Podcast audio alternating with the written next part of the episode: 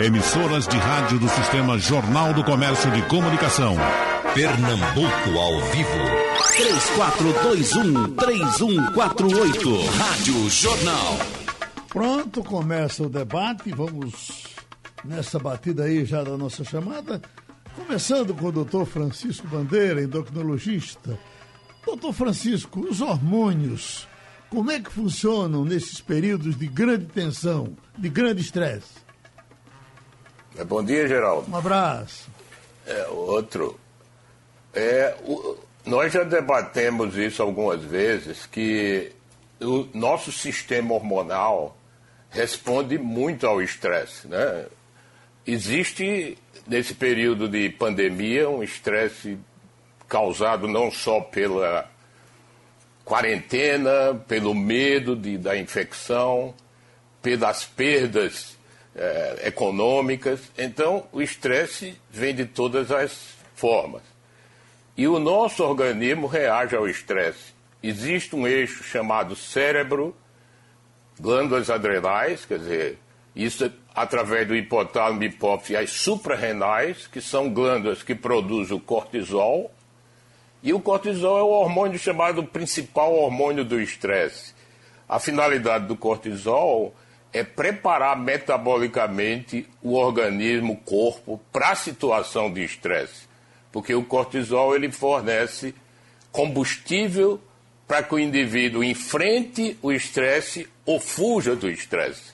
Ele aumenta a produção de glicose no fígado e modula a situação de estresse. Tanto se o indivíduo tem qualquer situação de estresse e tem umas suprarrenais que não funcionam bem, ele não vai sobreviver à situação de estresse, a glicose cai muito, a pressão cai muito e ele pode entrar em coma.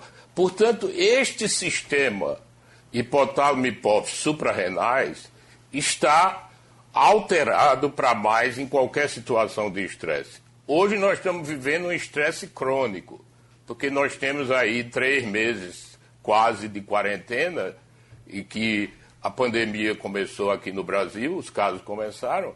Isso é um estresse crônico. E o estresse crônico leva a um aumento crônico do cortisol. Consequentemente, você tem alterações na imunidade, porque o cortisol alto altera a resposta imune e o indivíduo fica mais vulnerável a ter algumas doenças físicas. Então, o estresse esse é um mecanismo que o estresse pode levar à doença física também. E a questão do humor, doutor Francisco? Me, me tiram de perto dos meus amigos, me tiram de perto, me tiram dos meus, dos meus abraços, me tiram das minhas festas.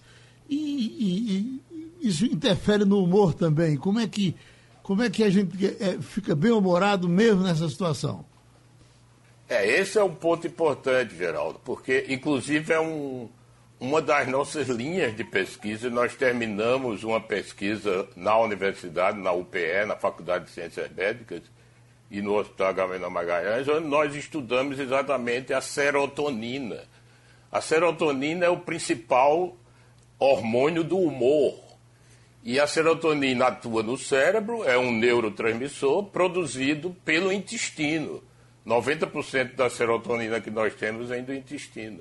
Então, o estresse modula essa produção de serotonina através da microbiota intestinal. Então, nós temos muitas bactérias, é, mais bactérias do que células nós temos no corpo, e essas bactérias funcionam como moduladores do nosso equilíbrio fisiológico. O estresse por si só pode modificar a microbiota e essa microbiota modificada piora o estresse, piora a depressão, piora a ansiedade e isso via serotonina. O que nós mostramos claramente é que medir a serotonina no sangue não adianta absolutamente nada, porque ele é um hormônio que atua fundamentalmente dentro das células ou no ambiente cerebral. E o que está circulando não representa muito.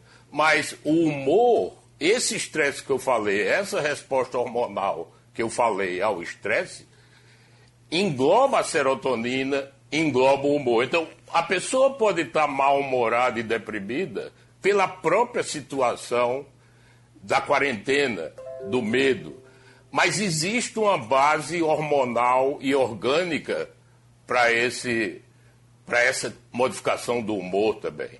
Hoje, hoje existe uma coisa que nós chamamos o intestino deprimido, que é a relação que há entre a microbiota intestinal e depressão.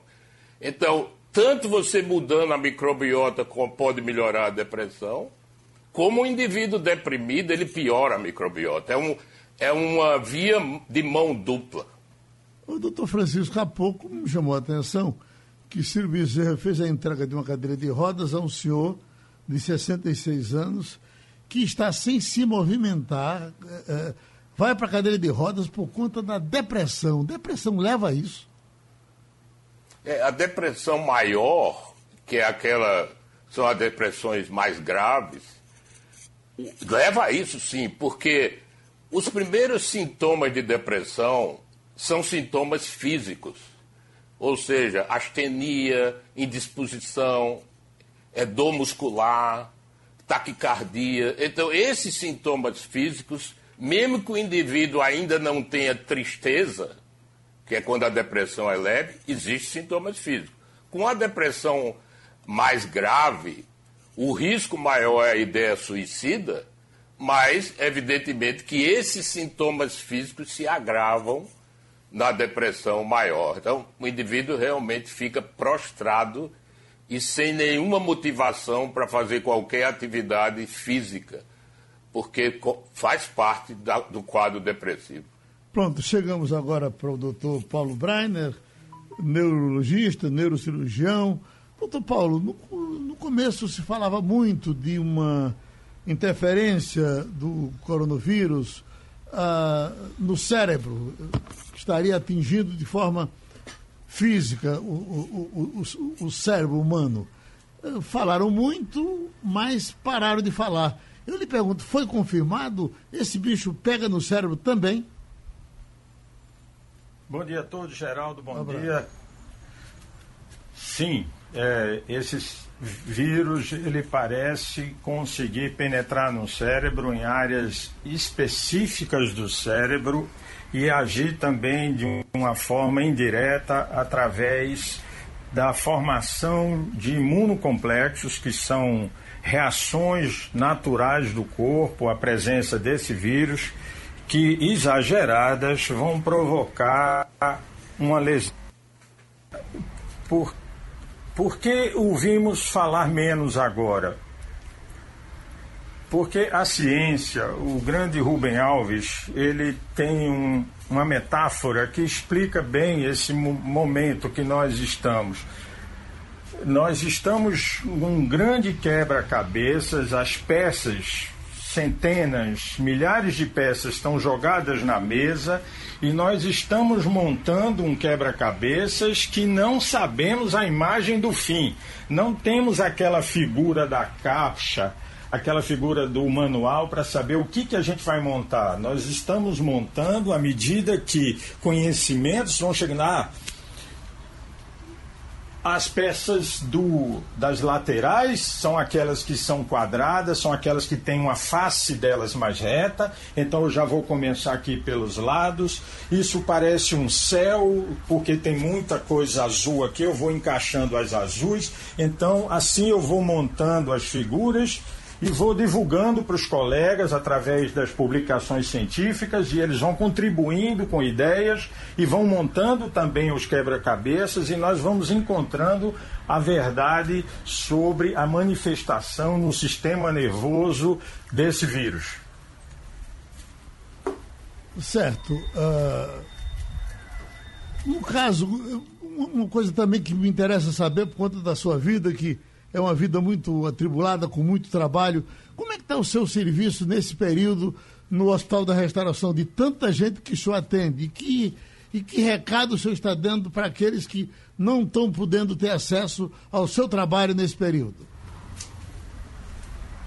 O serviço de neurocirurgia do Hospital da Restauração continua funcionando e adaptado para receber os pacientes que precisam de atendimento neurocirúrgico. Obviamente, como em todos os serviços, vários colegas médicos, profissionais de enfermagem, profissionais de fisioterapia, de fono e outros estão adoecidos. Então houve uma diminuição do pessoal, mas houve uma convocação e todos que convocados foram estão lá trabalhando, como eu, para que os pacientes que cheguem com doenças neurológicas, inclusive aquelas consequentes a, de forma ainda primária, mas aparentemente relacionada ao Covid, ao SARS-CoV-2, possam receber o tratamento que precisam. Mas é uma época de muito trabalho, Geraldo. Uhum. Eu, eu já fiz esse depoimento numa oportunidade que você me deu e eu gostaria de fazer de novo, que é o meu sincero elogio, minha admiração, a forma como todos os profissionais de saúde lidam, todos, desde aquele que limpa lá o chão quando a gente acaba um procedimento, até o mais honorável cirurgião e clínico, estão lidando com esse momento. Uh, doutor Paulo, um paciente que é entubado, que passa, uh, vamos dizer que ele passe 10 dias, uh, não só entubado, mas consequentemente ele fique naquela situação de, de não saber o que é que está acontecendo, aquele, aquele, o cara disse que sonhou, sonhou com o mundo todo enquanto esteve nesse período, mas ele não acordou. Como é que fica o cérebro dele? Pode, pode ter algum dano e ele tem que recuperar depois com exercício, depois que sai da intubação? Sim, 10 é, dias de intubação para muitos centros já é um limite. Não, não acho que seja isso que está acontecendo. Mas para quem está na UTI, Geraldo, 10 dias na UTI, é, entubado ou não, são 10 dias na UTI. Aí entra aquela sensação de um, qualquer um que já ficou no UTI por qualquer motivo sabe, não tem dia nem noite. É uma movimentação o tempo todo, isso mexe. Você tem ainda aquela sua ansiedade, aquela sensação de incapacidade, medo, angústia, fora o sofrimento respiratório, que é o que lhe fez ficar na UTI. Tudo isso uma mudança, um shift, você já sofre uma mudança. Fora isso, existem hoje estudos mostrando uma encefalite, uma lesão cerebral causada pelo vírus ou pelos imunocomplexos. Por exemplo, um paciente, irmão de uma paciente muito querida minha, recebeu o diagnóstico do Covid em tempo, foi internado em tempo, ele é asmático e hipertenso foi para a UTI. Quando, piorado da UTI, se programou a intubação dele, caso ele não atingisse tais e quais parâmetros, ele foi reportado isso pelo médico. Quando amanheceu o dia, ele fugiu. Ele fugiu. Ele saiu do hospital, fugiu e foi para casa da irmã a irmã teve todo um trabalho para convencê-lo a voltar ao hospital. Ele lutou por mais quase duas semanas dentro do hospital para sobreviver. Ele não está bem. Ele não lembra do que fez. Ele não lembra saindo do hospital, ele não lembra chegando na casa dela, ele não lembra voltando. Nada disso. Então deixa eu passar. É um paciente que hoje não está como estava e certamente é uma vítima da ação direta do vírus ou da agressão imunológica causada pelo vírus. Esse tipo de problema nós estamos dando muita atenção atualmente. Deixa eu passar então agora para o doutor é, é, Spencer, que em cima da questão psicológica, doutor Spencer.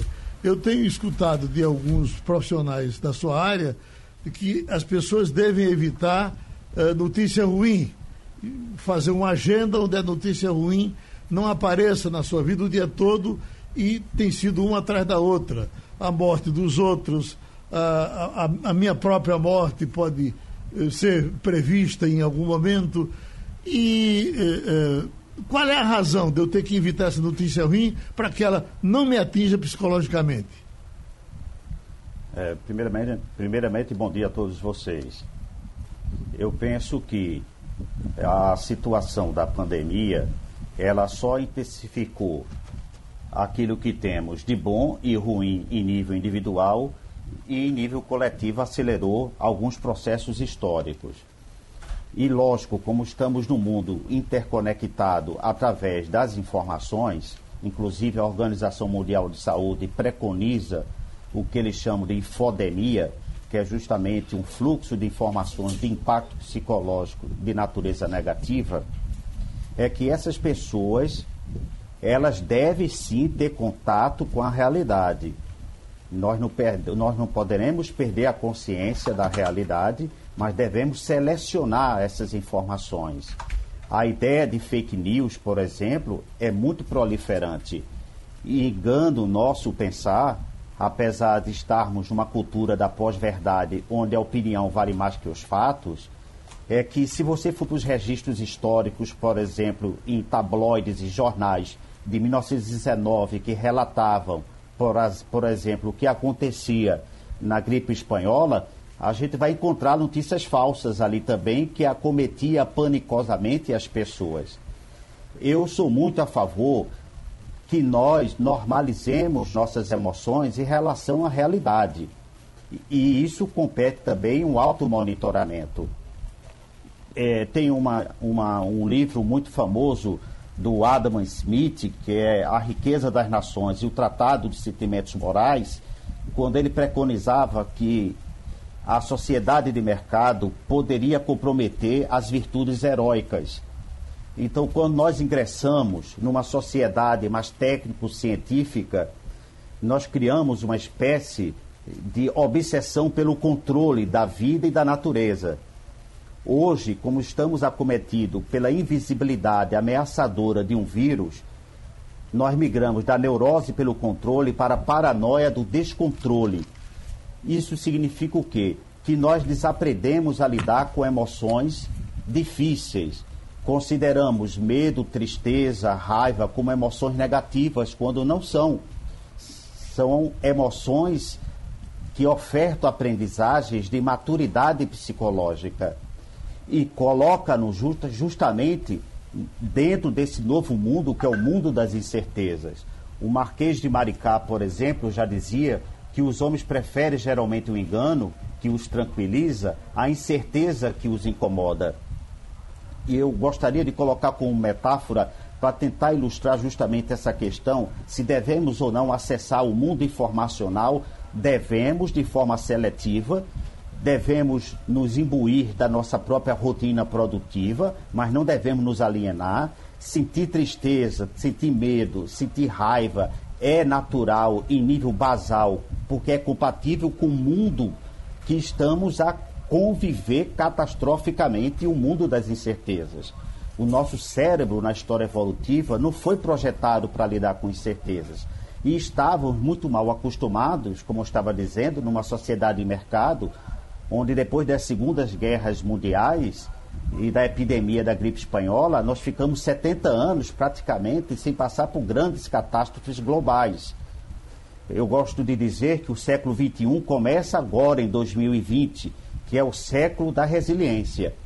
Então, a metáfora que eu gostaria de colocar, que não nos isenta em pensar que saúde mental é ausência de sofrimento, mas é sofrimento compreendido e um sofrimento com sentido e propósito, inclusive de conexão social, de consciência da realidade, porque essa consciência da realidade, mesmo que trágica, nos traz um conhecimento sobre nós, sobre a fragilidade da vida.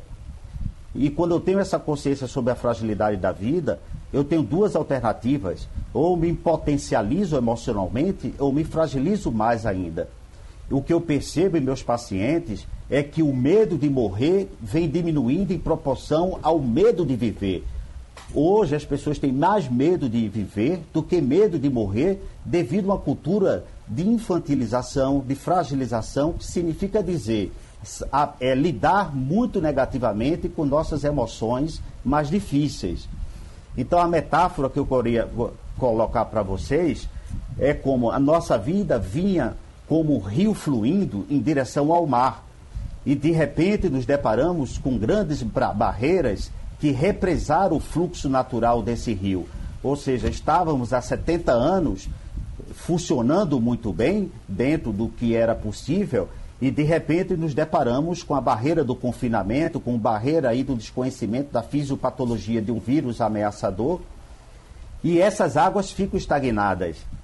Mas poderemos convertê-las no entendimento de nós mesmos, nesse processo psicológico de aprender a lidar com as emoções difíceis e não entender que saúde mental é ausência de sofrimento, ou fazer com que essa água se estagne e gere sofrimento, ou fazer com que essas águas ganhem potencialidade, se convertendo numa verdadeira usina de forças, numa potência hidrelétrica. Porque o fato de eu estar preso numa gaiola por efeito do confinamento não me limita a perder as habilidades de voo. Então, a consulta ao mundo informacional é necessária. A privação completa é alienação. E ao contrário, a consciência da realidade é que vai me dar as ferramentas preparatórias e a resiliência para poder lidar justamente com a situação difícil. É como diria é, Fernando Pessoa, o que é tudo senão o que de tudo pensamos. Ou como diria Guimarães Rosa, tudo é real, inclusive o que inventamos.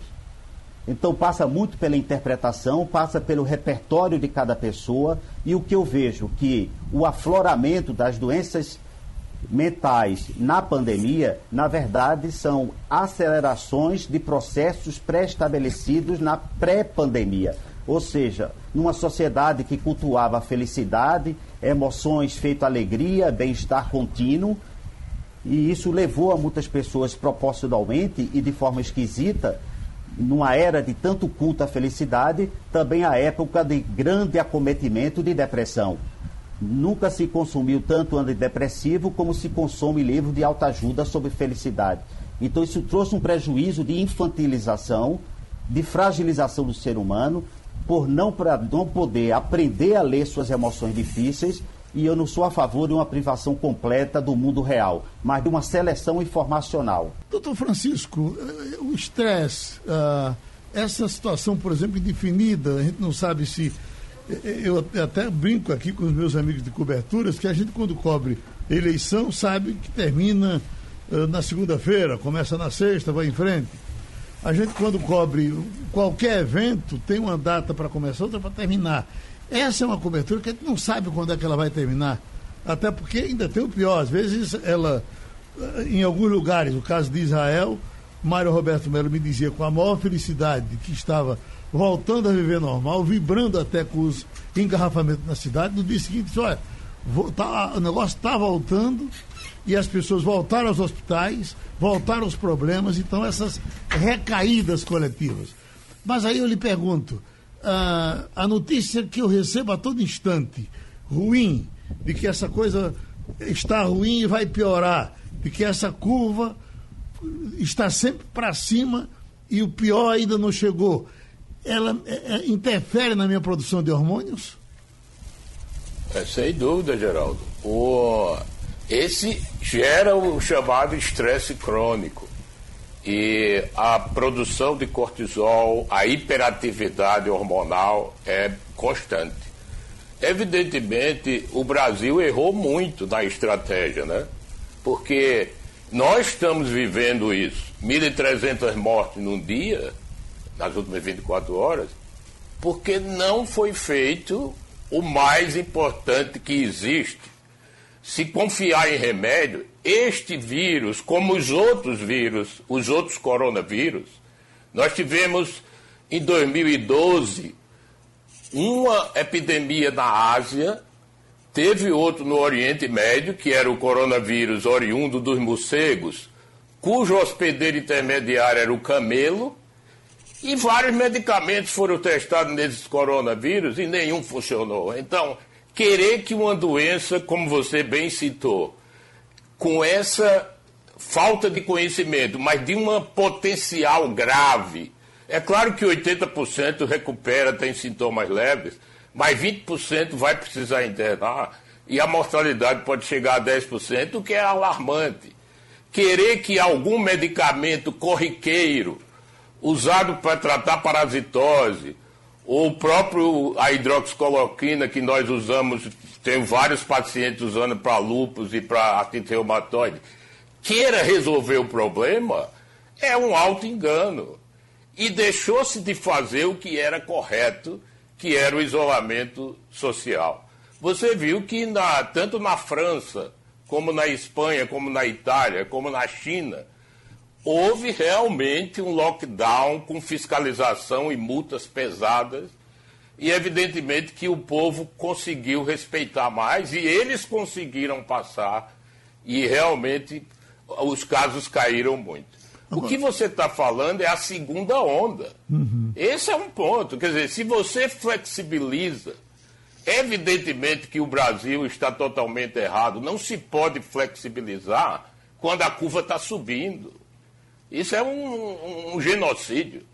Quando a curva está caindo e você garante que está havendo uma queda de morte de casos, pelo menos duas ou três semanas, a flexibilização pode começar monitorando-se.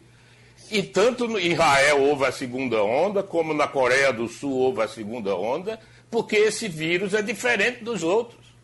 Os outros, tanto ao coronavírus anterior na Ásia, como o coronavírus do Oriente Médio, não apresentaram a segunda onda. Mas uma coisa importante que eu queria deixar claro aqui, o que nós não sabemos ainda desse novo coronavírus são as sequelas. É, Paulo Breiner estava falando do cérebro, e no caso do coronavírus do Oriente Médio, cerca de 25% das pessoas que recuperaram a doença grave eles ficaram com sequelas, seja alguma alteração do humor, como nós falamos ontem, depressão, ansiedade, ou até psicose, e cerca de 10% tiveram passaram a ter convulsões. Então as sequelas, como nós não sabemos, as sequelas pulmonares. Essa doença causa, esse vírus causa uma doença pulmonar grave e que isso aí pode dar sequelas futuras. Então, tudo isso em conjunto mostra que tem que se ouvir a ciência, tem que se ouvir as autoridades de saúde baseada estritamente na ciência e não nos achismos. À medida que você acha que algum medicamento milagroso vai resolver o problema, ontem mesmo nós tivemos um outro estudo publicado numa grande revista, o New England Journal of Medicine, mostrando que a hidroxicloroquina não funcionou na prevenção daqueles indivíduos que foram, tiveram contato com pacientes com coronavírus. E foi um estudo comparando com placebo e não houve diferença. Então, à medida que acreditamos no achismo, deixamos a ciência de lado. E deixar a ciência de lado é extremamente perigoso no momento que nós vivemos. Marcelo Nunes está com uma pergunta doutor Paulo Breiner, porque Uh, e, e, já que nós temos um psicólogo e, que, e temos um cirurgião uh, da qualidade do doutor Paulo participando aqui, ele pergunta o seguinte, doutor Paulo, se um problema psicológico que não é tratado em tempo, uma dor uh, causada pelo estresse psicológico, ela pode se transformar numa dor física. Enfim, tem que sair do psicólogo e partir para o, o, o a sua cirurgia, para o seu tratamento mais, digamos assim, um pouco mais pesado, mais direto, uh, se ele não for tratado antes. E, resumindo, ele quer saber se uma dor psicológica se transforma numa dor física e passará a ser tratada como dor física. É, Geraldo, é uma pergunta filosoficamente riquíssima, uhum. cientificamente ainda mais rica. Nós discutimos muito hoje essa interação do corpo com a mente, da mente com o corpo. Doutor Francisco Bandeira, de forma extremamente elegante, doutor Spencer foi extremamente ilustrado nas colocações, mas assim, é, é que o cérebro, nosso cérebro, é uma máquina feita para buscar respostas e padrões. Ele procura padrão em tudo ele procura resposta em tudo. E quando ele estabelece um link entre respostas, ele se sente confortável, ele cria uma verdade porque ele passa a ser capaz de lhe proteger. Esse é um mecanismo de defesa nossa, da nossa evolução.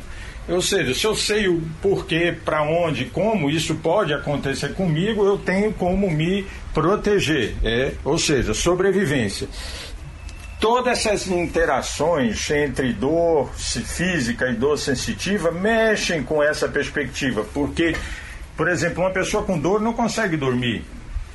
Ela dorme muito mal. Sem o sono, ela não vive bem. Sem viver bem, a dor vai piorar.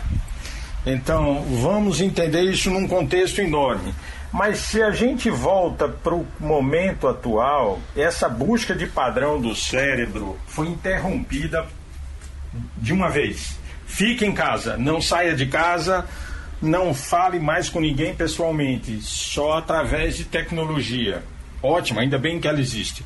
Mas assim, continuamos querendo saber como? Eu não vou mais, eu não posso fazer mais. O cérebro continua perguntando. Aí vem uma chuva, uma tempestade de neurotransmissores aquela dopamina que é o neurotransmissor do centro de recompensa, que nós fazemos coisas para receber a recompensa no cérebro, onde é que ela está? Qual é a recompensa que nós vamos ter? O cérebro continua perguntando o que está acontecendo. Aí vem o medo, vem a ansiedade. Como manifestação desse cérebro para que você paralise tudo e encontre uma resposta para isso. Aí você vai para mídia social, televisão e rádio. Informações.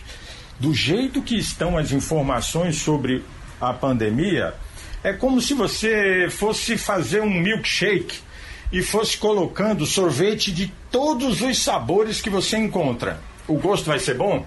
É como se a senhora que está em casa agora fosse fazer um feijão e colocasse no feijão absolutamente tudo que a senhora tem na dispensa no feijão, de açúcar a um tocinho, a uma verdura, tudo que a senhora tem. A senhora acha que esse feijão ia ser bom? Não. Se eu preciso de uma informação sobre o Covid, como o doutor Francisco falou, eu preciso de uma fonte. Eu preciso saber com quem eu estou falando. Eu preciso alimentar meu cérebro com informações boas, filtradas, mas filtradas no sentido de que elas têm origem, elas têm procedência, alguém se responsabiliza por elas.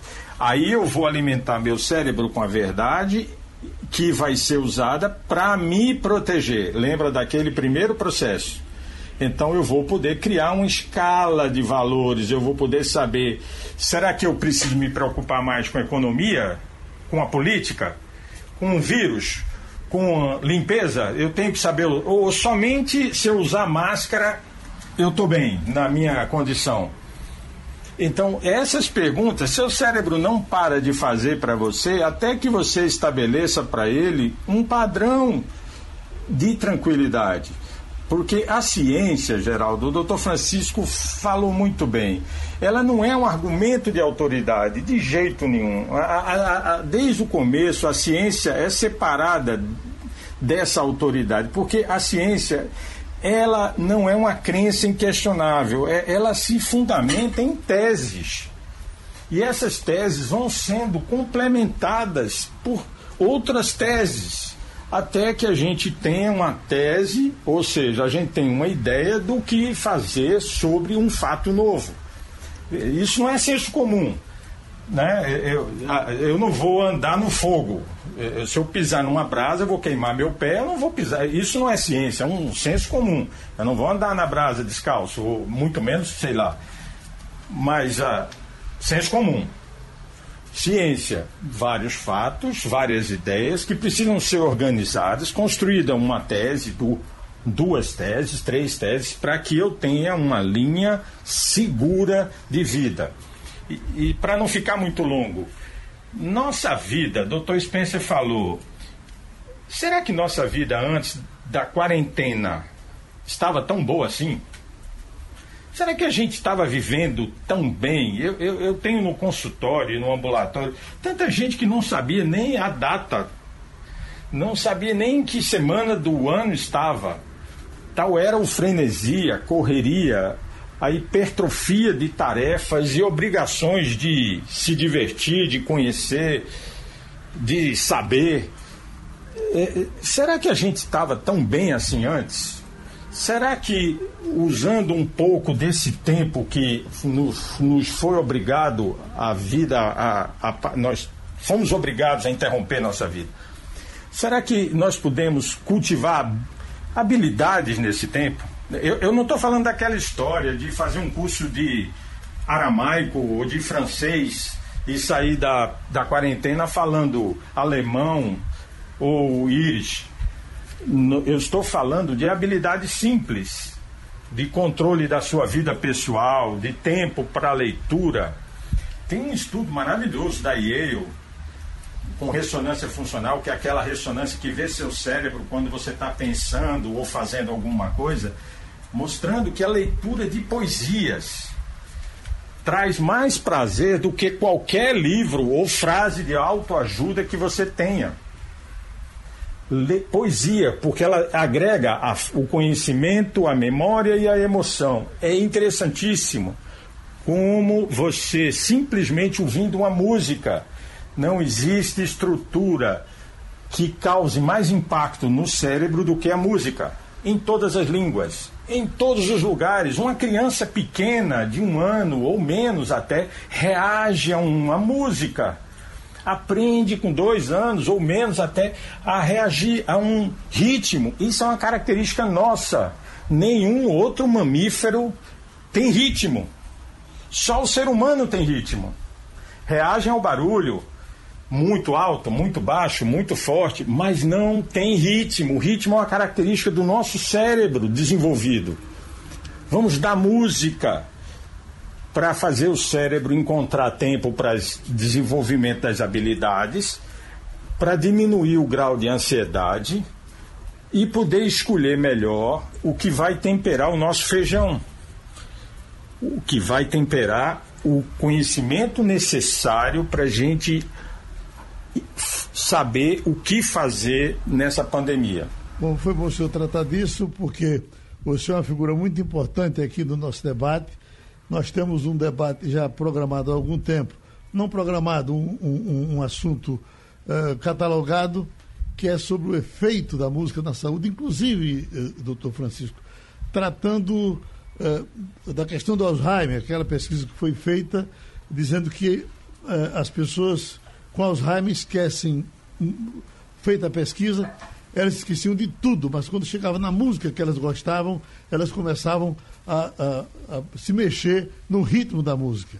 Doutor Spencer Júnior, psicólogo, quando o senhor estava falando da outra vez, citando frases importantes, eu fui anotando, anotando aqui e me lembrei de uma que é filosofia de para-choque. Se Deus lhe der um limão, faça uma limonada.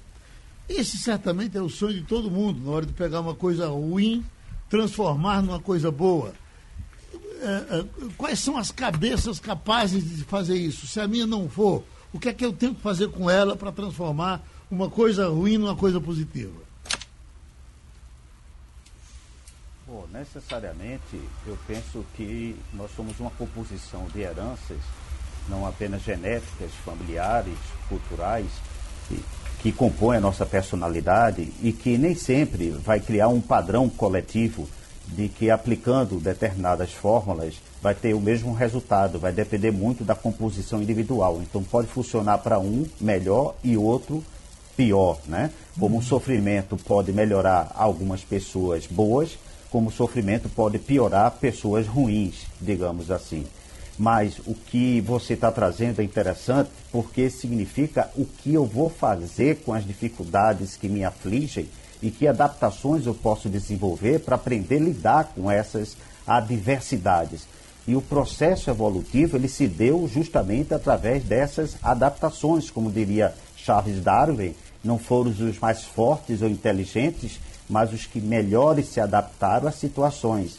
Isso me remete ao diário de Anne Frank, por exemplo, numa situação extremamente adversa, dentro de um porão, ameaçada em ser assassinada pela agressão nazista e resolveu, através de um diário, trabalhar seus afetos, suas emoções, que é justamente a composição da arte, com uma forma de lidar com aquelas dificuldades. Então, o que eu posso dizer é que nós temos uma cultura muito falha desse processo civilizatório, que é do empobrecimento justamente afetivo das pessoas. Como diria um filósofo francês, o Gilles de Povestiqui, que nós trocamos a cultura do espírito pela cultura da animação e do entretenimento. Então, dependendo de cada personalidade, vai ter um impacto mais funcional ou menos funcional, mas numa ordem para um ou para outro, o que implica dizer é o seguinte: é como você vai converter as situações difíceis em adaptações. O João Paul Sartre já dizia que não era o que a vida fez com você, mas o que você vai fazer com aquilo que a vida fez de você. Então, essa competência, eu penso que ela está muito atrelada a um refinamento do seu espírito, que é justamente o aprofundamento do pensamento. E esse aprofundamento do pensamento diz respeito ao encontro com os nossos próprios demônios. Se nós queremos nos angelizar e nos iluminar, é indo ao encontro das nossas próprias sombras.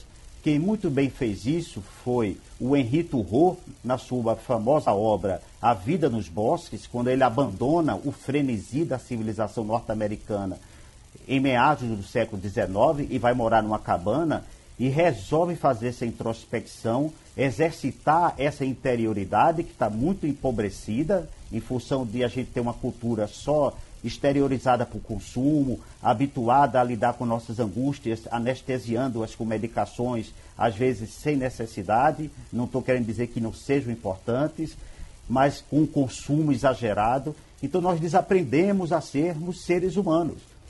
Então esse cultivo do Henri Thoreau ensinou a ele o seguinte: é justamente nesse encontro com a solidão, justamente com suas sombras, com aquilo que mais o aflige, é que o prepara, o refina e o estrutura.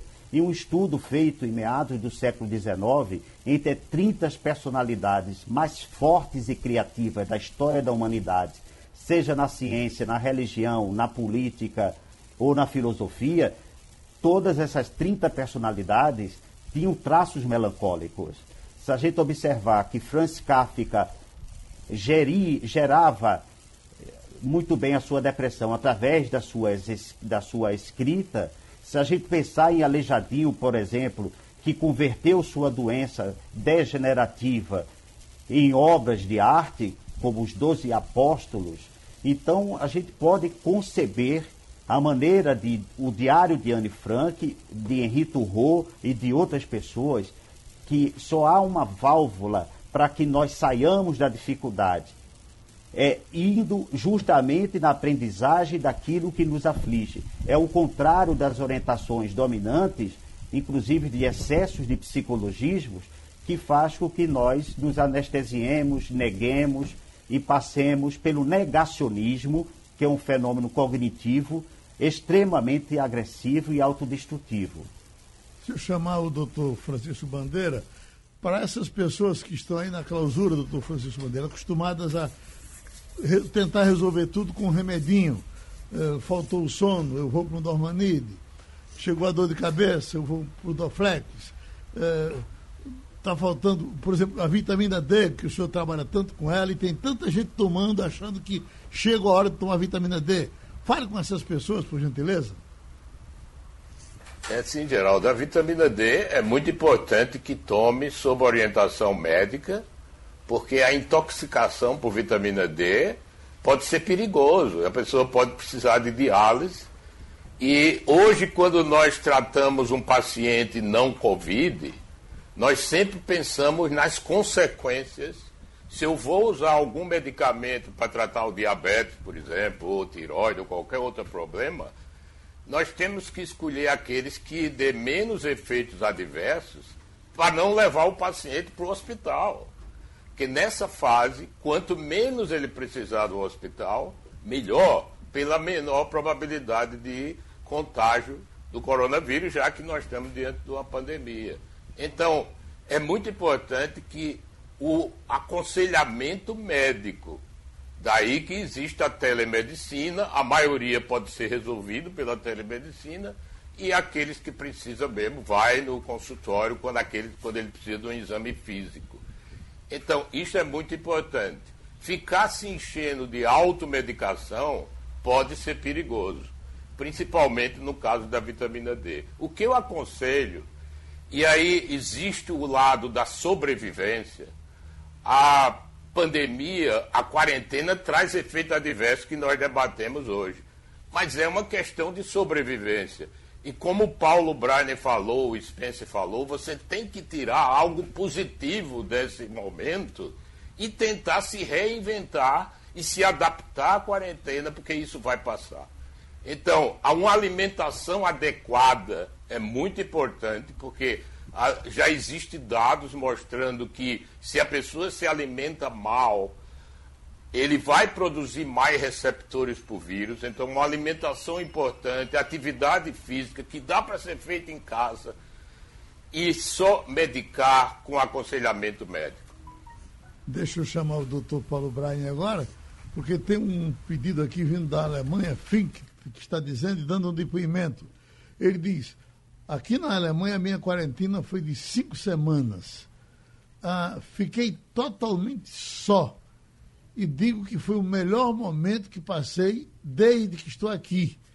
Tive muito tempo para mim, para pensar nos problemas, para resolver problemas e passei o tempo todo resolvendo. Eu tenho até saudade do tempo que passei nessa, nessa reserva. Aí eu lhe pergunto, doutor Bandeira, porque todo mundo não é assim. Essa é a solução que todos queremos, a gente chegar na dificuldade com a adaptação que teria na facilidade. É exatamente isso que o Spencer comentou. A reação ao estresse é individual. Existem vários fatores que faz como o indivíduo reagir ao estresse.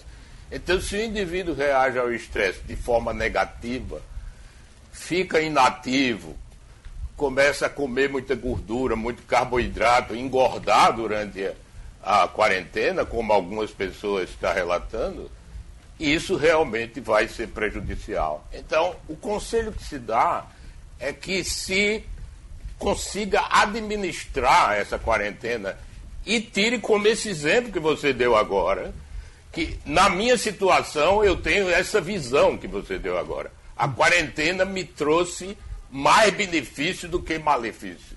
Porque tem mais tempo para você organizar a vida. Então eu acho que a mensagem tem que ser de otimismo, porque é uma questão de sobrevivência. Então, doutor, doutor Francisco, o senhor, uh, não, doutor Francisco falou. Agora, uh, uh, doutor Brainer. Eu queria não perder a chance de completar, Francisco e Spencer. É, é nós temos estudado no sistema límbico do cérebro, que é as áreas do cérebro que se comunicam para as emoções, a diferença de solidão e solitude. Vamos pegar tudo que o Dr. Francisco falou, um, um, grande patrimônio de orientação dietética hormonal, o Dr. Spencer, vários exemplos de pessoas que fizeram leituras e venceram através da superação. Eh, nós, no cérebro, o sofrimento ele não tem registro de benefício. O que o cérebro cresce, evolui, é quando no sofrimento você mostra superação. A superação, ela sim faz uma melhora na química cerebral, no desenvolvimento cerebral. Mas assim, a solitude é aquela situação onde o colega, o, o, nosso ouvinte, o ouvinte da Rádio Jornal lá da Alemanha falou. Eu estou bem comigo mesmo. Ele, ele estava bem com ele antes, atribulado com as coisas que fazia, e ele aproveitou esse momento para se conhecer melhor, para ajustar a vida dele. A solidão, ela às vezes é numa pessoa com a casa cheia. É, eu tenho colegas que acabam o trabalho médico e eles querem ficar no hospital, ver de novo um paciente, ver outro. Isso antes da quarentena. Tudo para não ir para casa. Então, ele em casa, ele, tá, ele fala, em casa eu estou sozinho, mas ele tem família em casa, mas ele se sente só em casa. Então, ele tem uma solidão que não depende da presença de pessoas. Então é uma diferença cerebral na sua leitura de convivência, na sua leitura sobre você, seu momento, sobre a sua vida. Deixa eu dizer aos amigos que o tempo passou. Muito obrigado ao doutor Paulo Breiner, doutor Francisco Bandeira, doutor Spencer Júnior. Sugestão ou comentário sobre o programa que você acaba de ouvir, envie para o e-mail ouvinte@radiojornal.com.br ou para o endereço Rua do Lima 250, Santo Amaro, Recife, Pernambuco.